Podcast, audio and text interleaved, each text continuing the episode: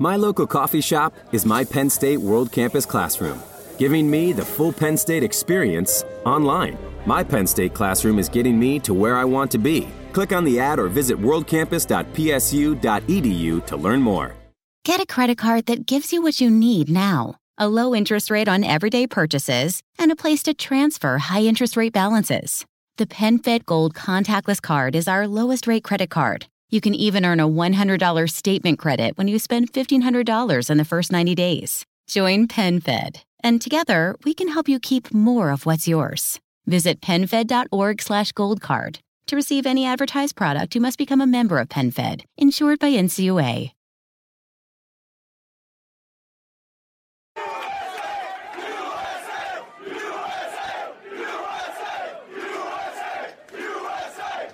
Thanks for listening to Uncle Sam's Soccer Podcast, keeping you up to date with the latest in American soccer. And don't forget to subscribe.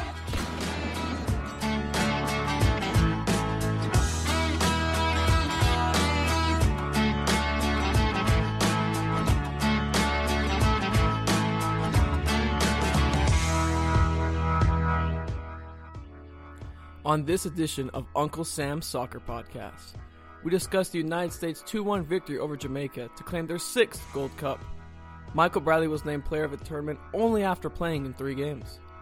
U.S. Soccer Academy Director Jared Micklos is called in to break down the structure of the Academy, providing the positives and the negatives of the Academy system in the United States. Lastly, we sat down with high school soccer coach and Region 2 director for the Texas Association of Soccer Coaches, Fred Kaiser, to react to what Jared Micklos had to say and why youth soccer is struggling in the United States right now. All this on this edition of Uncle Sam's Soccer Podcast.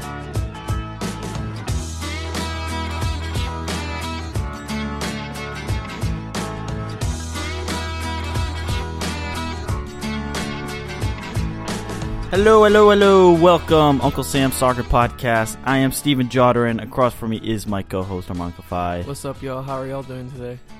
We have an exciting show in store for you, joined by fantastic people. Great discussion. But let's get straight to it. U.S. men's national team claimed their sixth Gold Cup, one behind Mexico now. Yeah, I mean, so pretty, pretty good stuff. Winning pretty that good. Gold Cup, huh? Yeah, absolutely. But the score did not reflect.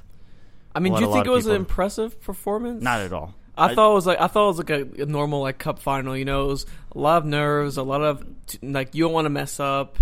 But well, I mean, yes and no, but cup finals have been of recent. Now, if you go to Champions League, European Championship, World Cup, they have been relatively boring. But this one was boring. Like, I mean, it, it, it was. It felt like a standstill. I mean, it was a good mix of Jamaica being very um, compact and very organized. Organized, very absolutely. organized. Um, applauds uh, to their head coach because they were a, a very organized squad.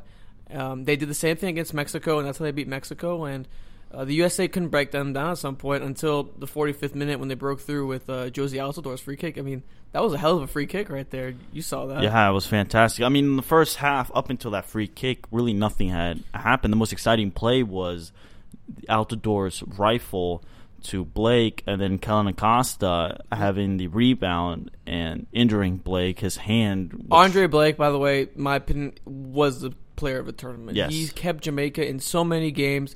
He's a a fantastic lot. keeper. I think three shutouts. Oh my gosh! Like when I'm talking about this guy made so many saves against Mexico, and he, you continued it against the United States until he uh, hurt his hand. Yeah, but I mean, and that was that was the turning point of the game because I don't, you know, if you the game went on and the the Jamaican keeper who came up to back up Blake. I mean, he wasn't bad.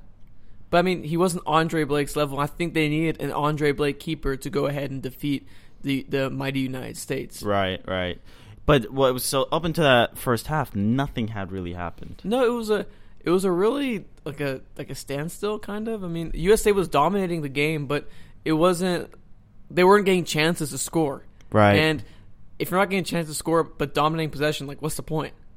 And it was Mm-hmm. the perfect game for Jamaica because that can lead to them stealing the game late, and they almost did that. To be honest, I mean, they did. So Jozy Altidore scores a spectacular free kick, which had a run up of inches, which to me was like anytime I see a player do a run up of just a couple of inches, I would say eh, it's n- either it's going to go in or it's just going to look I thought he was gonna blast it over the bar. Or something Me like too. that. But he, Dwayne Miller, had Dwayne Miller had no chance of of blocking that. I don't even think Blake did. I think that was just just He got fingertips onto it, but I think it was in the perfect position, Yes. to, like just to beat him.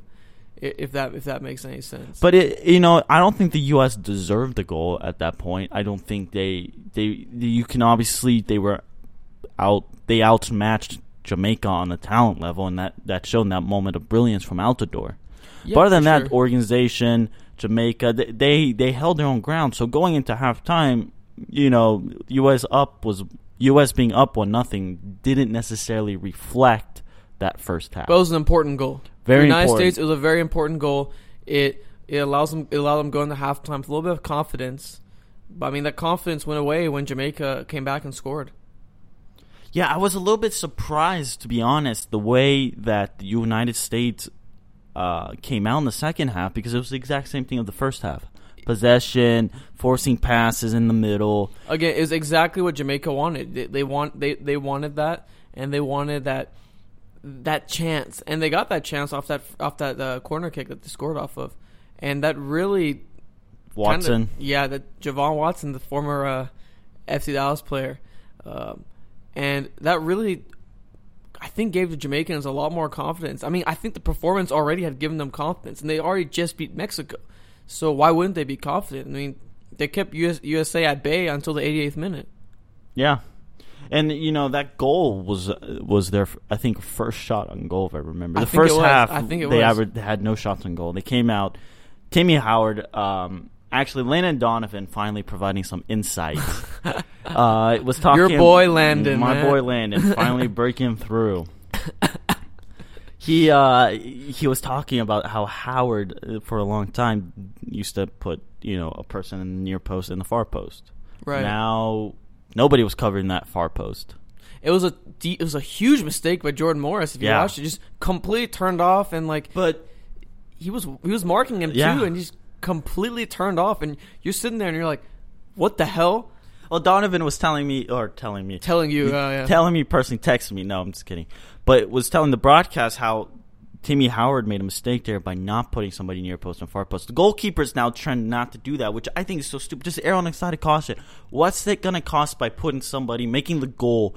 Two feet smaller, and that way he could sit there and shove his body at. And then who knows if Lu- Luis Suarez in 2010 hand, handled the ball clearly, he still somehow that handle of the ball was one of the most brilliant plays in World Cup history. Right. Because guess who won that game? Uruguay, Right. right? So and that uh, when you put players on the line, I know I don't think Suarez is handled off a corner kick. I don't think that came off directly there, but Timmy Howard made a mistake by not putting somebody uh, on that far post. Watson scored, and that kind of flipped on the game. You saw the momentum wasn't necessarily stolen from the U.S., but it started to roll Jamaica's way, and then you started to get this feeling like, oh, Jamaica could really steal this There game. There was a few shots where I thought like I, there was a few opportunities where I thought they were going to take it. yeah, I really thought they were, and as a United States fan, you kind of got a little bit worried. You're Yeah. like and the atmosphere at the stadium wasn't necessarily the strongest either. It was No. kind of quiet. It was just kind of like to me it represented what it was. It was a it was a United States team, a B team of the United States playing Jamaica. I feel like it's like a B plus US because I mean they got Bradley, Okay, Altidore, a B plus US team playing Jamaica in a Gold Cup final where Jamaica is not even in the hex. So US should have won, and if they had, should have been a domination of Jamaica. I think Yeah, make I- a real statement. This was not a statement. This was lifting a trophy, and everybody goes on about their day the next day. Yeah, like you said, um, they were more talented. United States were, but they just weren't taking advantage of their opportunities at all, and they weren't creating opportunities. And again, I just that creativity. I feel like it's a carbon copy of the Costa Rican game a little bit. Just No, it was. It was the exact same lineup. Yeah, the the same lineup. Then Dempsey comes on in the latter in the latter stages, provides creativity. And then Morris strikes the goal. Who who worked his tail off the entire Yeah, game. shout out Jordan Morris. Was, it was an incredible. I think he played really him. well. He he worked really hard, deserved the goal. U.S. wins it. Woohoo! So back to where we were Sunday. What does this game mean?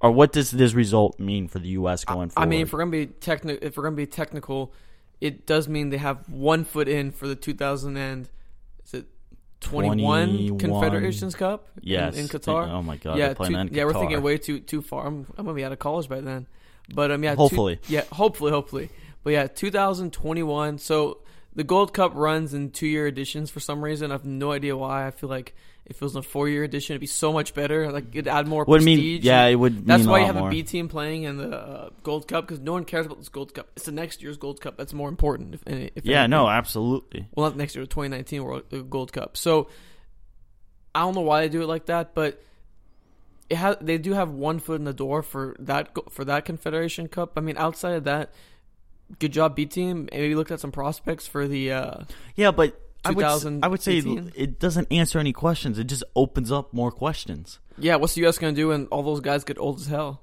Well, not even that. What are you doing in the midfield? Because Kellyn Acosta, I think the sh- was the stage was a little too big for him. Still, I think he forced again. Sometimes he got lost in that midfield. Michael Bradley played well. He forced a couple things too. Uh, Darlington Nagbe, you can see he definitely has that skill.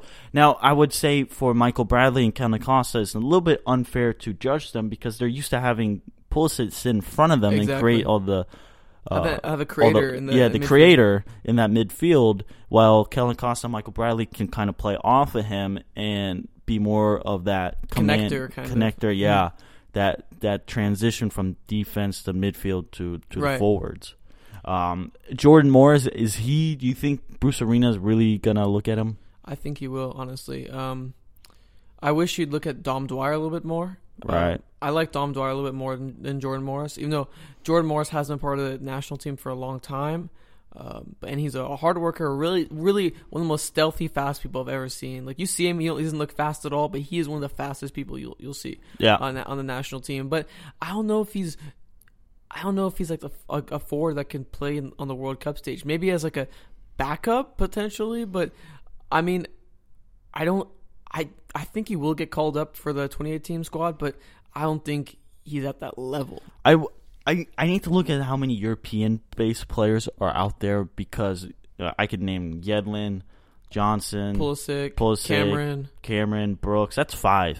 Uh, Timmy Chandler. Timmy Chandler, Bobby Wood. Bobby Wood. Okay, now we're at seven. Like you could you could make an argument all those seven players deserve to start. Right, exactly. And then what are you gonna do with Kellyn Costa, these borderline Nagbe who so I mean, I would say this this Gold Cup was a little bit of an audition for those guys for to, for those bench spots in the 2018 World yeah Cup. bench spot sure, but I think we'll see what the MLS. You know, who knows? They, they there's still plenty of time to grow, and Right. who knows? It could be a 17 year old kid who's at Borussia Dortmund and nobody knows of It him. just comes out of nowhere. it know. comes out of nowhere. Yeah, So- exactly.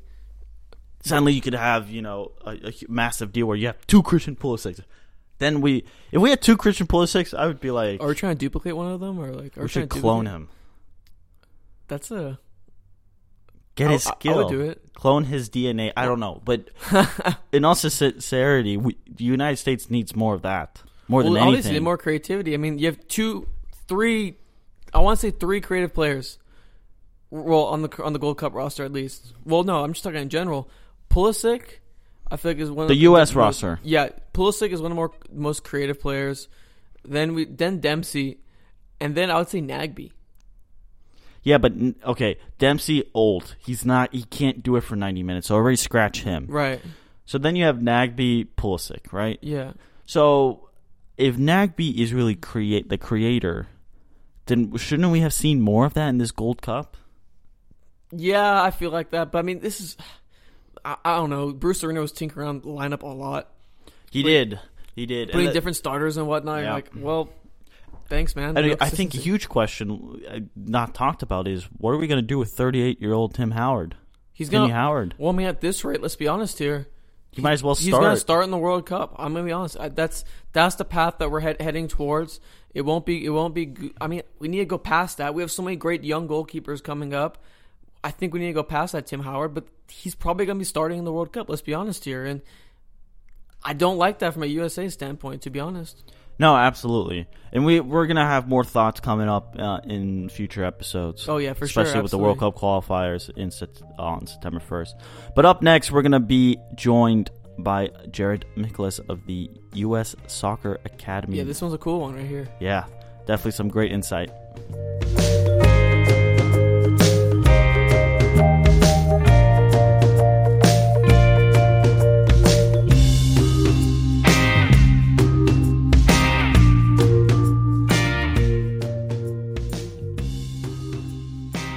Joining us right now is U.S. Soccer Development Academy Director Jared Micklos. In 2014, he took uh, responsibility for the strategic vision of the academy and establishing program initiatives. He also oversees the program's administrative and business operations. And lastly, he implements all aspects of the program. Thank you so much for joining us here on Uncle Sam Soccer Podcast. Yeah, happy to be here. Thanks for the invite, gentlemen. So, uh, the academy system is relatively known in the soccer community, but as far as it comes into detail, it's it's still very uh, thin. Uh, do you mind elaborating on the structure of the academy system and how important it is to the development of the game here in the United States?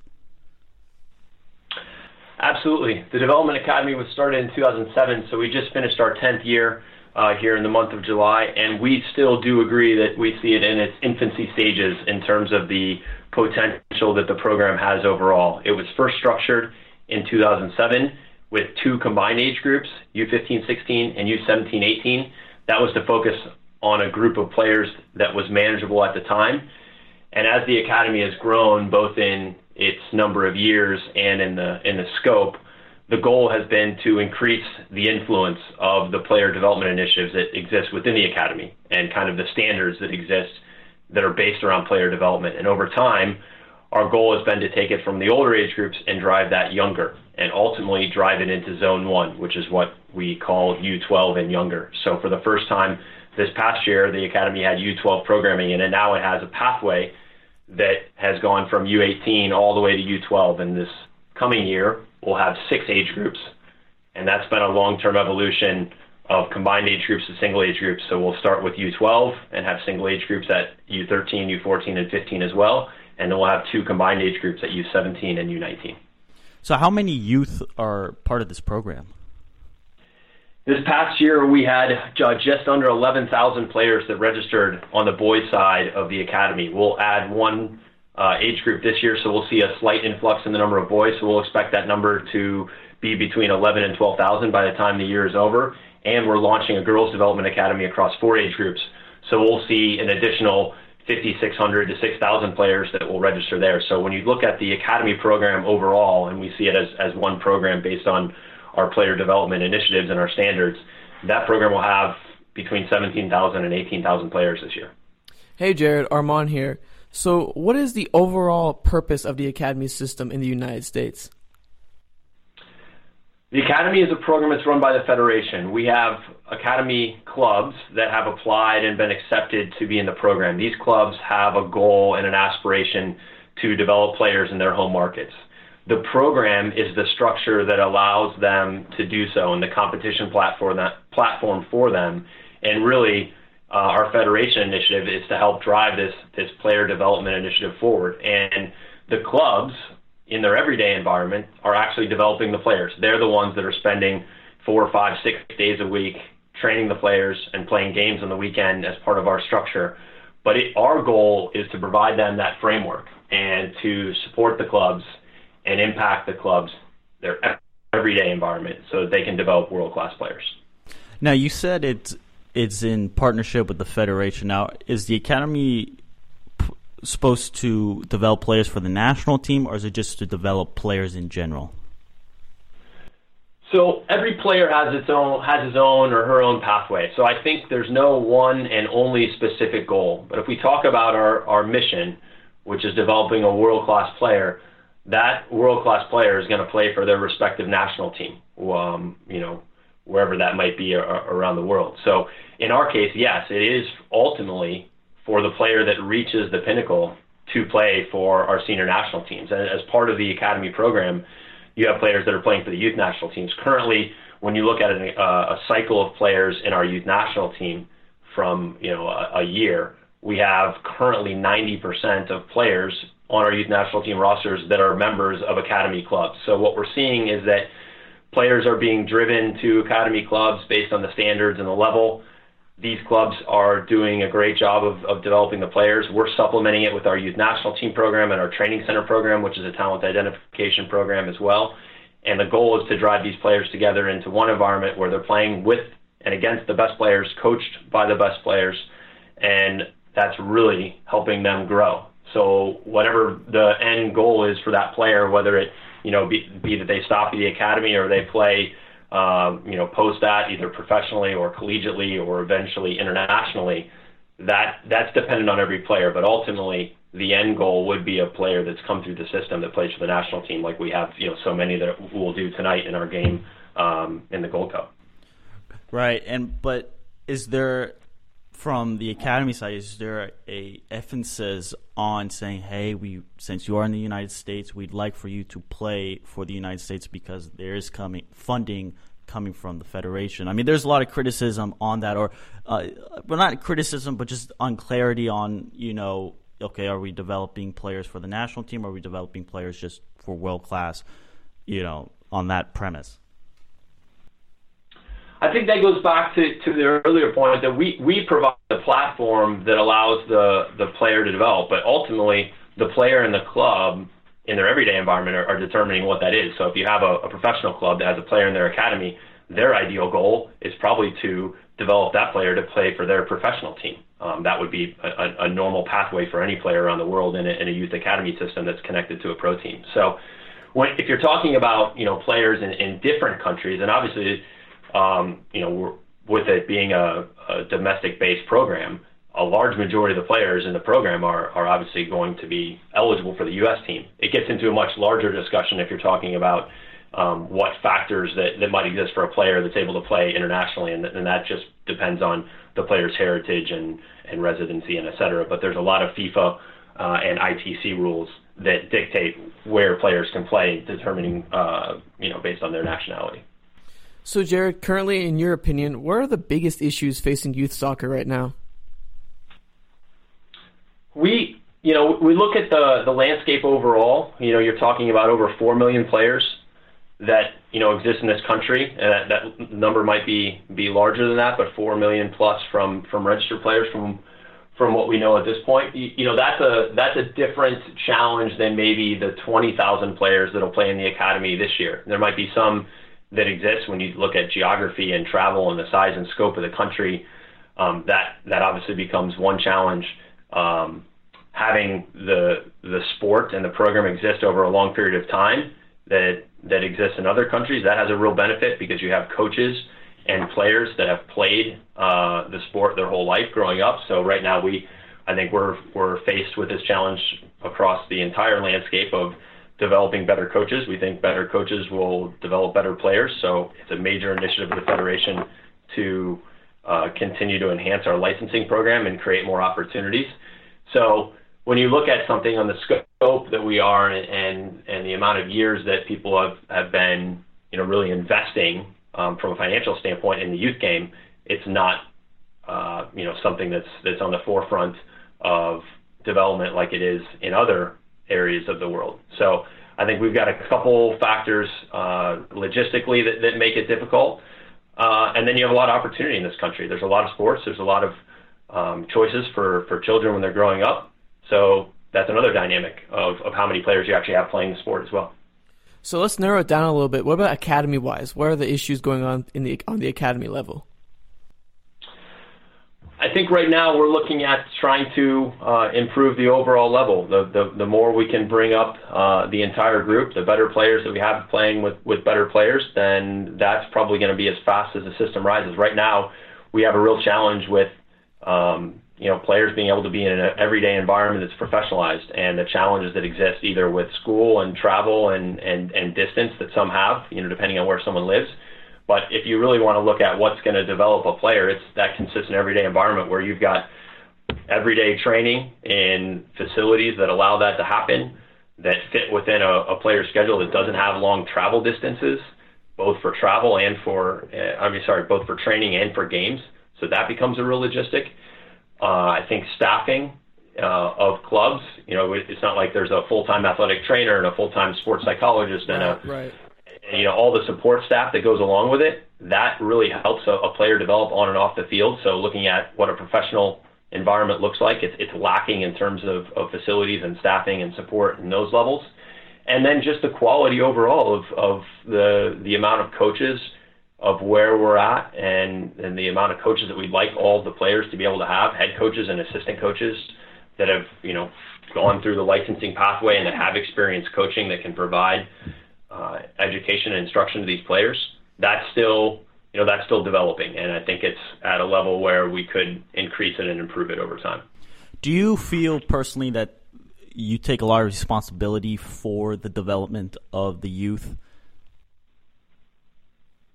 I think we as a federation certainly have a, a, a you know a large part in in what's happening. We're we're trying to drive standards that we believe are based on best practices around the world for players to develop. So when you say personally in, in terms of the program and our staff and everyone who's invested so much time and energy into this, we yeah we, we do take it personally that this is a, a goal and initiative of the federation of what we do every day. So we think that we can again provide that platform that's going to allow it to to improve and to see if we can improve it at the fastest rate that we can and accelerate that that timeline.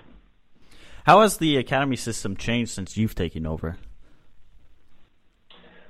Uh, it's been three years since I've been in the role as the director. I started off as a coach in the academy in the first um, two years of the program. So it's been great to have the perspective of the academy and to watch it evolve over time. I think every year it gets better. Every year we have a, a number of people that are looking at it from an analysis standpoint, whether that be through our technical group, our technical advisors that are supporting the clubs and actually watching games week in, week out, our scouting network, our youth national team coaches that are directly tied into the program, our director of talent identification. You know, there's a number of people that are, are watching these games, and what we're doing and, and what's happened uh, even more so in the last three years is we're trying to take all this analysis, the data that we get from you know from video review uh, and et cetera, to determine what it is that we need to prioritize as next steps. So in the last three years, I think you've seen a, couple new initiatives, which has been to drive into Zone One, so the the establishment of a U12 program we also split the U13 and 14 age groups to be single age because we felt that the, development and maturation of uh, youth male players during that, you know, 12 to 14 range was very wide ranging. So we wanted to help, you know, combat relative age effect uh, and help bring an awareness to the fact that players are developing at different times at different ages. So having 12, 13, and 14, and now adding this year 15 single age, it's another big change. So the program's grown from 5,000 to to 11,000 players in the last three years. And then most recently, the, the launch of a girls' academy based on 10 years of experience on the boys' side. We we believe it's the right time, and um, you know we have the the expertise and the knowledge. We're hiring staff uh, specifically on the girls' side to launch this program. So in the last three years, you've seen you know a program in terms of uh, numbers almost triple, and the initiatives that we've done in, in terms of supporting it and all the other aspects of, of analysis that I talked about that are, are really continuing to, to improve and increase, which is it's given us greater insight into what we do next and, and how we, we structure the program to make it better every year. Absolutely. But an issue of the academy program has been, at least talked about in the media, especially by Taylor Twellman, is the pay to play system. How is the academy addressing that pay to play uh, issue that's been going on recently?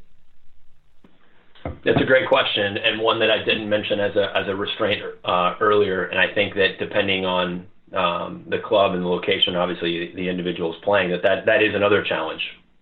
It's something that making it cost free is it's not going to change next year or the year after that. But having an awareness to the fact that uh, financially uh, that can be a barrier for players to pay uh, players to play. So reducing that is extremely important to us. We supplement academy uh, investment with a scholarship program that's available to any player that's part of the academy. They can apply for it at the beginning of the year, and we send that money to help uh, supplement clubs with their you know cost of travel and, and, and training. So that's a, a, program that we've invested over four hundred thousand dollars in, uh, you know, year after year. We'll continue to do that. We'll look to increase it through some gifts that we're receiving. We're actively um, fundraising for money for scholarships that we can, you know, turn around and, and put right back into players. In addition to that, we've encouraged clubs to bring down the cost for, for players within their club, and specifically with these academy players who have to travel. So we've seen, a, a, you know, an increased effort by clubs. We have over 20 clubs that are cost free uh, for the full pathway of, uh, out of the 73 clubs that we had this past year. So that's obviously a start. The professional clubs are driving this in terms of not only their funding for this, but the additional resources they're offering. Some of them with school-based programs or residencies. So that that's been a real positive. And when we looked at the average cost of a player over the last year, um, every single division had uh, made some improvement on the average cost per player from the year prior, and I think the average, um, you know, was over $500 in terms of the reduction in cost per player across across the division. So we're we're seeing clubs have an awareness to it and make efforts to improve it. Awesome. Finally, here, where where do you see the academy going in the next ten years under your uh, direction? It's a good question and one that we're talking about every day. And you know, sometimes you can see a month ahead, and, and you try to look ten years ahead because you you want to be able to to plan for that. I think it's hard to say exactly where it's going to be.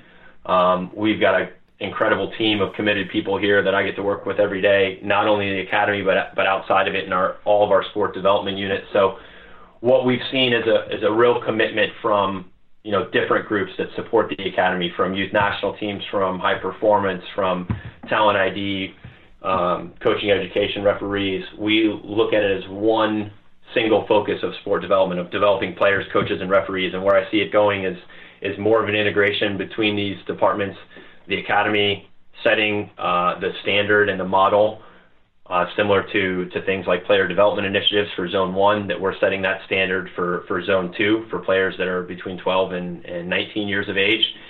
And hopefully that this becomes a model that's good for, for all players that are on a pathway to, to continue to develop in Zone 2, and that this academy model can be uh, replicated in, in other leagues and other programs around the country and uh, you know through different member organizations to, to have – a pathway for every player who aspires to develop for them to be able to do that on whatever level that is.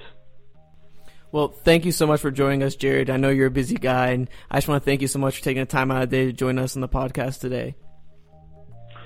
You're welcome, guys. Thanks for your attention to the to the youth program, and good luck with the podcast. Appreciate it. Thanks. Thank you. Take care. Up next in the pod, we got Fred Kaiser to join us in the show.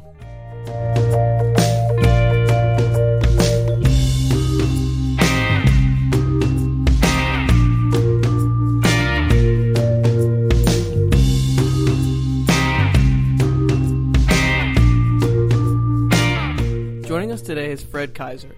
Fred has been the head soccer coach at Frisco Liberty High School for 11 years and is currently the Region 2 director of the Texas Association of Soccer Coaches. Fred, how are you today, man? Doing well, thank you. How are you gentlemen doing? Doing good, doing good. good. Well, we got to clear up. Uh, coach over here did uh, was my economics teacher in high school as well as my coach freshman year. Yeah, so. he was my coach too, but like So it's not like we're talking to a complete stranger. We I mean, we, we kind of are. known him.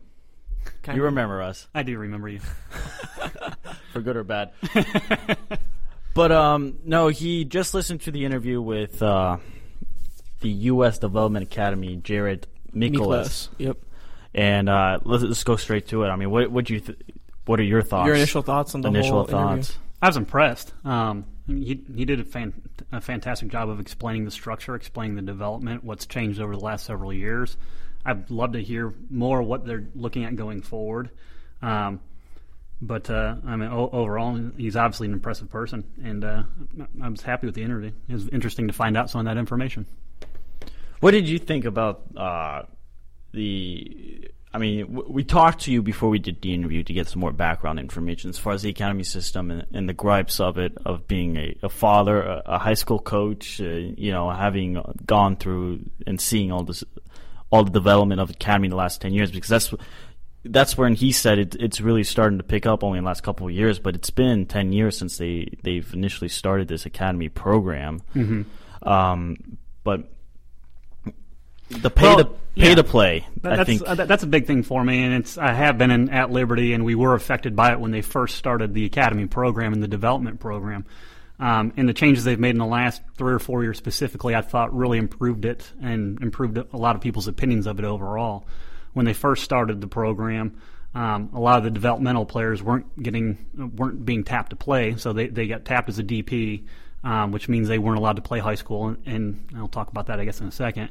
Um, but those who were tapped uh, as a DP weren't allowed to play high school, but then they're not getting to showcase their talent in any way, shape, or form in academy games.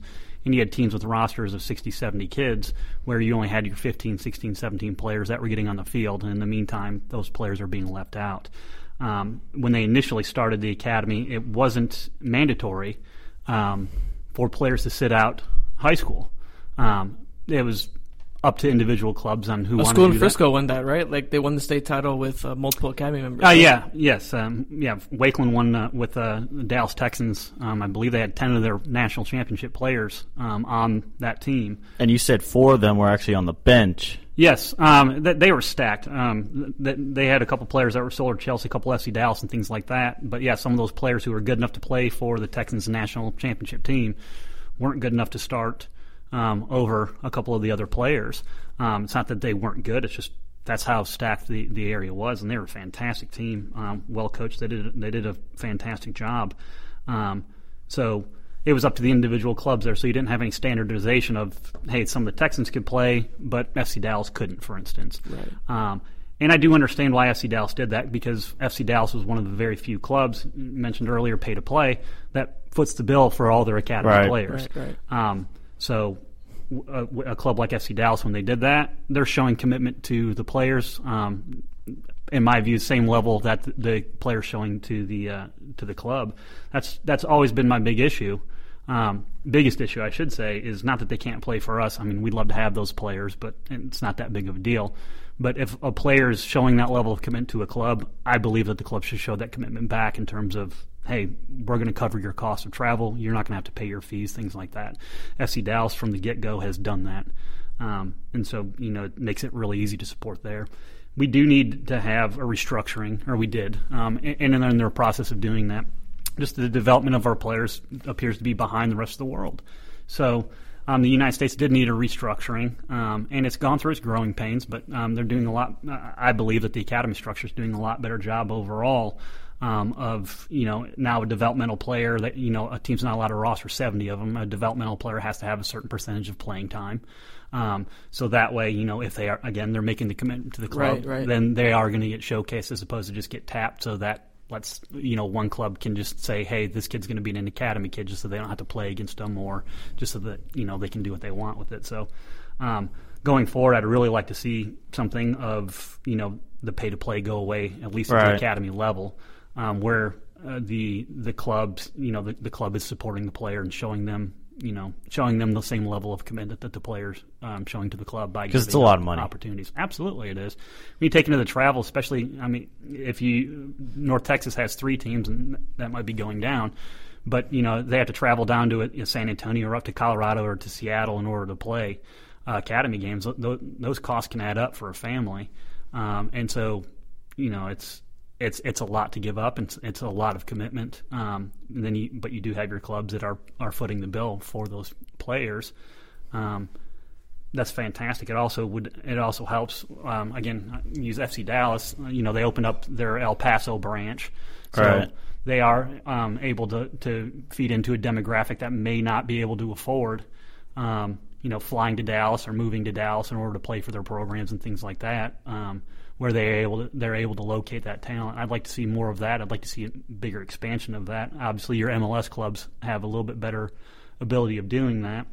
Um, but just an expansion of that where you know if if you're going to ask for 10 months of a commitment from a player um, and things like that and what they're giving up then you're showing commitment back in terms of paying for it So, I mean, Armand, f- feel free to comment, but you just said developing U.S. soccer players. Now, Jared went on uh, what I feel gave kind of a, a s- It was kind of a mixed response. Yeah, I mean, tough. I feel like at some point he was like, "Yeah, USA," and then at some point he wasn't. And well if you, what are if your you- thoughts on that? if you check their mission um, it, it doesn't say anything specific about american development right, right, right. Um, so if they're looking just to develop, I mean, that's fine, and, and they, they do give a lot of autonomy to the clubs.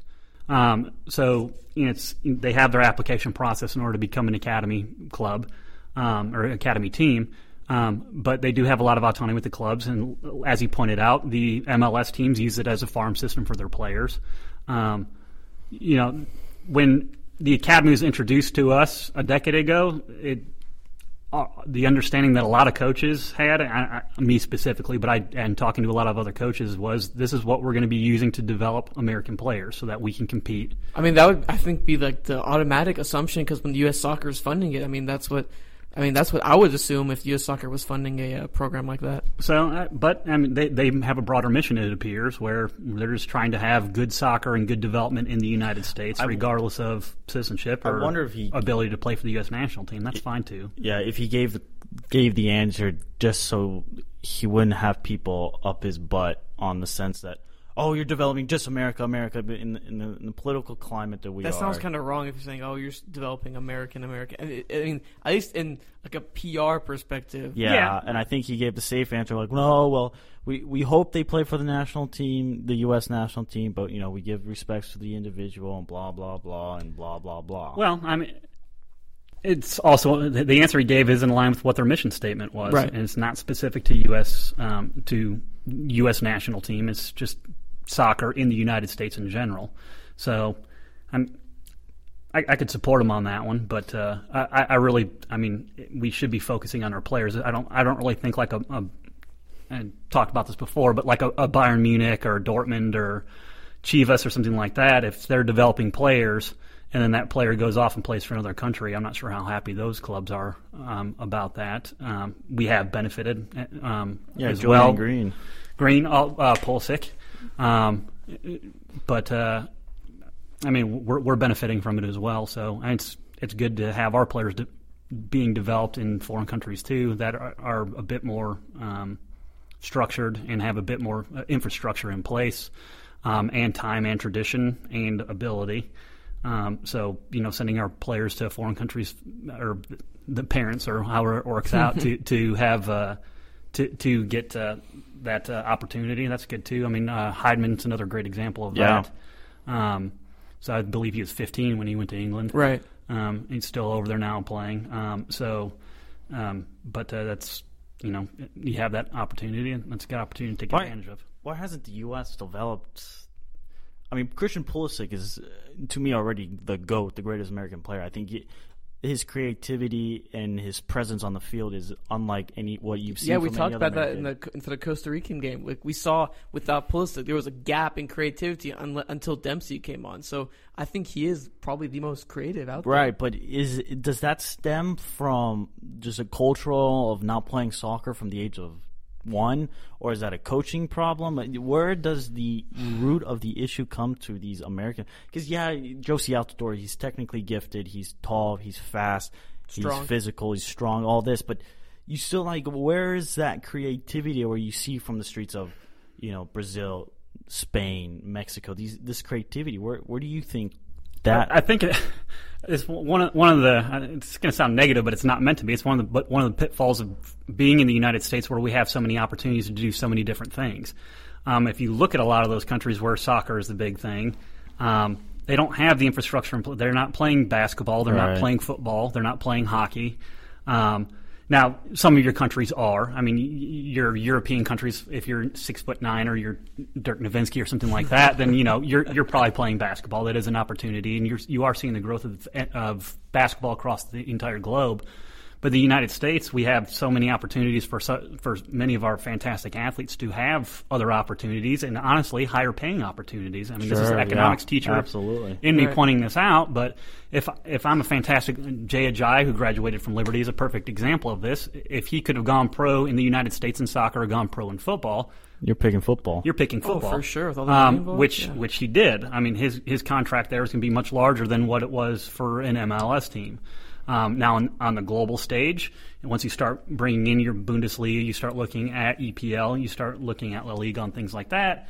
Well, those massive contracts uh, in Russia as well, those massive contracts are larger than NFL contracts, larger than NBA contracts. Um, but you still have things like Major League Baseball, Um, those are massive contracts as well. All guaranteed. A- NBA now, uh, NBA Guaranteed contracts money. are going God, through the NBA. roof.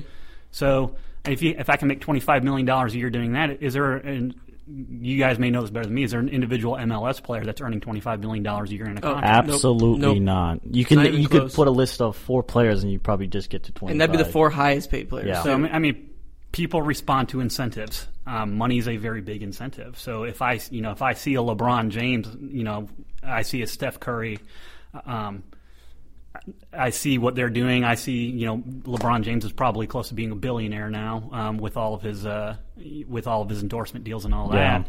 That's what I see as an American. Well, you know, it's there's a bit more sex appeal to doing that, and there's there's a bit more financial incentive to do it. Um, so we have a lot of different avenues where you can be a fantastic athlete, and it's not just soccer. Unlike a lot of the other countries where, like you said, culturally, from birth, we're playing soccer from the time we're born. That's what we see. It's part of our cultural identity. Look at Argentina. Look at a Brazil. Um, look at uh, look at a Mexico, um, and this is just in Central South America here, or I guess North and South America there. um, but uh, so- soccer is a sport, um, so as you know, as baseball expands, as football expands, I mean, football's looking at China. Football plays games in England. Football, pl- NFL plays games in Mexico City now, trying Yeah. to trying to expand it. It's still not soccer, but I mean, they're doing what they can. You, you've seen the explosion of basketball since the first Dream Team with Magic and Michael and Larry Bird and John guys, yeah, Stockton. sure. Um, that was a birth. I mean, that was really a, a rebirth of basketball throughout the entire world. And now the United States actually has to field a really, really good team in order to compete. Otherwise, the Spanish are going to bury us. The Argentinians might beat us.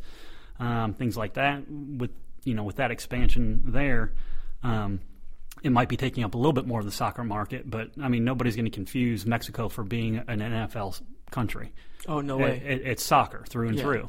Um, so we, we're competing with that, you know, where it's where soccer's embedded in the culture of a lot of these countries. We're doing a good job. I mean, so- soccer, as it has been for the last several decades, is by far the, the most participated in sport uh, for for kids, for youth. Um, but what we start seeing is at 10, 11, 12, once there, more opportunities open up, um, then players are going to different sports too. Um, good and bad, but uh, I mean, we'd really like to keep some of our top athletes. I mean, imagine, I mean, the pipe dream, but like a LeBron James or a Terrell Owens or a Dez Bryant Imagine those guys on the field Oh on my the soccer field. I mean, with their kind of, Steph Curry, with you know LeBron James, he's he's a monster, and imagine those players Right, but you're talking playing about for the United States. physical attribute. I'm, my question is football. You, there's not a lot of creativity. Yeah, as a quarterback, you need to know where the plays are going. As a running back, you need to know what hole to go through. Fair enough. As far as creativity, the only sport I think two sports that really compare is hockey and basketball, where you have multiple. Well, the coaches have less impact during a game in those sports. Sure. Um, I can't call a timeout when I'm coaching. No, Right. no. Um, I'm not calling the plays into my quarterback or to my defensive backs. You know, um, you know, if all of a sudden the other team is just starting to rout us, I, I can't call that now. In college, you can; they have timeouts, but um, I'm not calling a timeout in order to you know stem the tide. Um, soccer players have to be more creative. Soccer players honestly have to be more intelligent because they are the ones who have to make those decisions. The only time that a coach really impacts a game. Well, is before when you're preparing for it, potentially at Halftime. halftime, Right. and then when you make Plays. when you make a substitution. Oh yeah. So Right. I mean, that, that's the bottom line. That's the only real way a coach is going to impact actual, um, actual in-game decision-making processes there. So the players have to be more creative. The players have to be more intelligent um, because they can't rely much on somebody else doing that. Um, so, in terms of creativity, specifically to the United States, uh, getting back to our, your original question, I don't know. Um, I thought it was interesting to note um, in your interview with, with the academy director. It's you know we don't have the number of coaches or, or high quality coaches or high level coaches that we want. Yeah, I want to talk about coaching, like about But that. what, what? Yeah, I would say what makes a high quality coach? If it's is it just the the, coaching, license? the license that separates these and, and these people's I mean, eyes? in, in, in a lot of people's eyes, yeah. I mean, the, the licensing is important, um, and, and the licensing is important because it says, "Hey, you've met a you've met a criteria. You've shown mastery in this, especially Right. when you're getting your A licenses and then like your advanced nationals and premier diplomas uh, for NSCAA, who also does a fantastic job um, of of training coaches. Um, so yes and no, but uh, it, it's really co- honestly through USSF, it's cost prohibitive for a lot of us to, to go through the licensing through it. program. You were Um, talking about the costs; they're like crazy. it's uh, it- it's high, um, a- and uh, that serves two functions. I think one, it actually pays for what you're doing, uh, but it also keeps it also keeps folks out who don't potentially Right. want to make that. I mean, it does show it shows a big commitment, um, Right. In the way they've restructured the licenses for USSF, it's a big time commitment as well. Um, but it's also why a lot more folks are going through NSCAA um, because their licensing structure isn't as cost prohibitive. Um, it seems to be a bit more open, um, i- i- and it's it's you know even though we have a coaching shortage um, o- overall for the amount of players that we have and for what the developmental academy would like to do, at the same time it's exceedingly restrictive to get your B and get your A licenses now. Um, I know several people who are highly qualified who couldn't get who didn't get their or who weren't- accepted in to get their A license um, because they're not specifically with an academy program. So um, now, as time passes and as the restructuring is, has taken its course, it'll open up more of those coaches. But I, I think, I mean, I, I know USSF has partnered with um, NSCAA for the C licenses and below. But um, as time goes on, potentially, um, you know, that's one of those things where uh, they could combine more with uh, NSCAA and y- use the resources. NSCAA is the largest coaching organization in the world. Use the resources and the structures that are in place there to stop the bottlenecks uh, right now of, of your of your folks trying to go through the licensing structure and go through and get their B and their A. Um, it's a potential resource, and I, you know, I don't know what I'm talking about on that, but I would wager to guess, I, I'd wager to guess that they've had those discussions, and I know they have because NSCAA is, like I said, doing C's and below now um, in partnership with USSF. So. Um, they're growing. They're figuring out. Um, they're figuring out their bottlenecks. They're figuring out, you know, um, the the problems that they have, and, and they're addressing them. And it it'll take time. And you know, personally as a coach and someone who wants to go through and get more licenses and things like that, for me personally, it's a little bit frustrating, but it's one of those things live with it. Um, a- As they figure it out, they're in uncharted territory. They're trying to figure out the good, the bad, and the ugly. Right, there. And, right. and it looks like you know they're making really good strides in trying to in trying to fix those things. But everything came to a pretty big bottleneck when they started restructuring with the A licenses um, specifically, and they kind of put, had to put things on hold there for for those people. But I mean, if you have a coaching shortage, it makes sense to reach out and educate more, More coaches. coaches.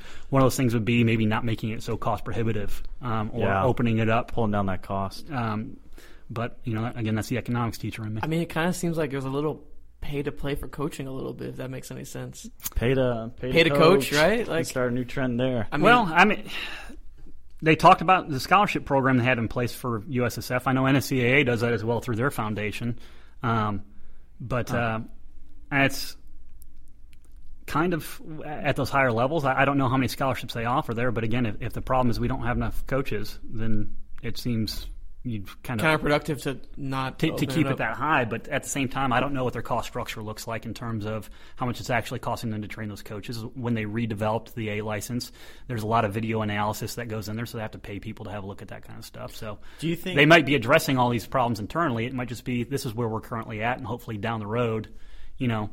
As we have the structure in place, the, the the cost goes down. But right now, it's it's pretty difficult.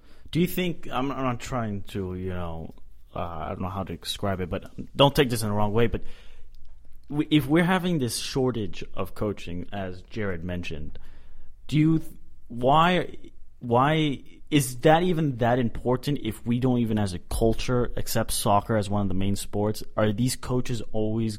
Are, uh, is there that big of an impact of a coach on a player? If you know, At the youth development, more Yeah. so. Uh, and I'll be honest, by the time players get to me, and like with the MPSL team, uh, um, and, but by the time the players get to me, if they haven't already had a solid foundation of basic skills, there's not much I can do by the time they hit high school. Yeah. Um, I can continue to train with them and work and improve them, but they'll never be top level players either. Um, it does start young. Um, so I'd say I'd say the youth coaching, and it's it's probably and he, um, it, they said they're- said USSF is expanding down to the U12 level as well. Okay. Well, I mean, the youth coaching is really that's going to be the important time um, when you're doing that. One thing I, I'd be interested in seeing, um, especially with the as they drop the ages down for the academy, where they're going U12, U13, U14. Are how many more soccer specific injuries are going to be getting. Um, that's something that you see a lot now um, when player, I mean, players or kids are starting to specialize at a younger, younger age, and they're getting overuse injuries because the days of hey, I'll play football during this season, soccer during this season, then baseball during that season. Now you're starting to see younger pl- or players at a younger and younger age getting Oh, sport specific injuries Oh, wh- because right. of overuses there. I'm sure USSF is modifying that schedule where they're not they're, where they don't have the U12 players doing the same thing as the U18s, U19s. That'd be terrible. Hopefully not. Yeah, that'd be terrible if they. But um, I mean, coaching at the young at, at the at the younger age, um, in term in in development is Sure. exceedingly important. It's still important as you get older because as the, the younger players are working more the technical aspects than the tactical aspects, and as they get older, you're starting to see more and more ta- uh, tactical aspects. You know, of you know these are the responsibilities of the defender, your pressure cover balance, stuff like that. But that stuff isn't really all that important if the player can't pass a ball. Right, They, they exactly. can't. They can't No, receive a sure. flighted ball.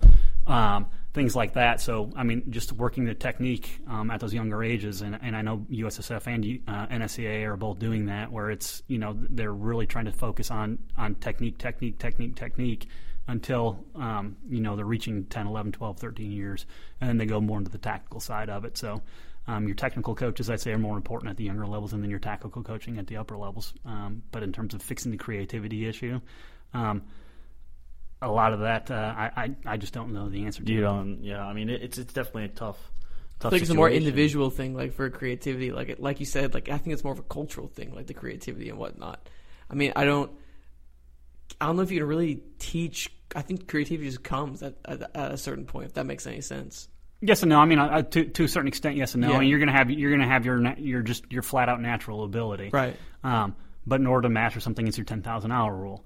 Um, Yeah. The, the more you're doing it, and the more you're practicing, the more deliberate practicing you're doing. I mean, ten thousand hours of stupid practice is a waste of time, but ten thousand hours of deliberate practice, where you're doing several things and becoming a master of it.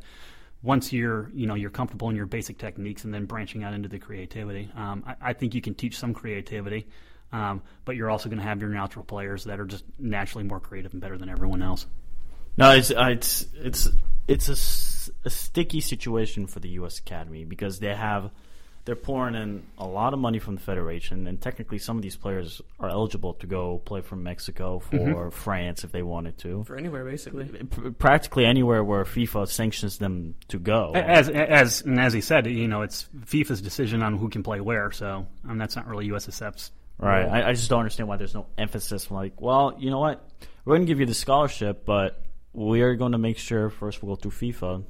Do you have the right background to play? I mean, as bad as that sounds, but if if you're going to the FC Dallas Academy system, you're going through. Who cares? That's that FC Dallas is flipping the bill. Then they're not going to get money from the federation.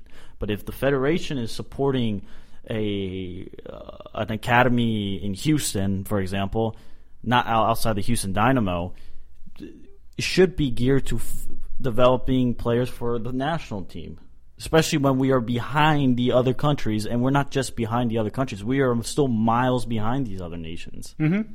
And it does say something eh, at the same time, though, that you know some of these players are coming here and being developed. If they're good, I mean, they are good enough to be playing for a for a national team, and they were developed here in the United States. It is, I mean, if you look at that from a USSF standpoint, that does bring credibility to the, the way USSF is doing things Right. and, and the way the academy system. Hey, it's actually working when. Hey, we have a guy that's playing for Honduras or that's playing for Mexico or something like that, and they were developed in the United States. It does give the United States a bit more credibility when it comes to that. Um, I honestly don't know the finances of USSF and in terms of how much money they're putting um, in different places, how much they're supporting those. Well, they have a hundred million dollar surplus. I mean, yeah, they do Oh, have this huge surplus that. But you uh, know, what what are they doing? You know, I, I don't know what they're doing with that money though either. I don't know. No, you know, yeah, if, no. Yeah, they, don't if they are putting it, like you said, if FC Dallas is putting the entire bill without help from USSF, then hey, use it as a farm system. But if USSF is putting the bill for a Houston Academy, I, I don't know why we keep picking on Houston, but um, Everyone hates Houston, so I mean, that, that's fine. be fine. But uh, but if they are footing the bill, then maybe there are conditions. But uh, for me, it goes back specifically to what the state admission was for USSF. Had their state admission been what we are going to do with the academy system is to develop players for the national team, then that's that's what they should be doing. But their state admission is to develop better soccer throughout the United States. Well, they're keeping their word and doing it the way that they're doing it. So, I mean, they're, keeping in line with their state admission. All right, coach. Thank you so much for joining us today. Yeah, I appreciate it. it. It was awesome having you on the show, and you gave us a different perspective that we really aren't hearing as much of the I coaching mean, aspect. yeah, we had you know the director who oversees everything, and then you know you have a coach who has to actually deal. deal with everything Yeah, exactly. so it, it's it's two perspective you don't often see. Well, I appreciate you guys having me. Anytime, coach. All right, have a good one, guys. Wow, yeah, it was uh, definitely interesting dialogue today. Yeah, we had a lot to digest over those two interviews. Yeah, no, absolutely. Listeners, subscribe on iTunes, real easy. We're on Google Play. Yeah, we're on Google Play now, so your a- Android people, you can't complain. You have no excuse. You have to listen to us now. Yes, you have to uh, follow us on Twitter at Unc Sam Soccer Pod. Yeah, we, re- we usually repost all the MLS news and all the U- latest national team news. So I mean, give us a follow. We and then follow the your uh. Two uh, follow favorite your boys hosts. too. I mean, I post interesting stuff. I don't know about Steven. I mean, I'll give I'll give you the straight, you know how it is. I yeah, no BS. just just some Swiss bias. You know how Steven La- is. Don't get me started with my Swiss. Man, your Swiss chocolate's good though. Oh, it's very good. But uh, we got plenty of more on our next podcast. I can already tell you, it's going to be a little more. MLS It's been a crazy themed. week in MLS, man. So it's definitely gonna make for a fantastic. We also got the. All Star break, so see you next week. Time, not week. Next time. next time. Bye.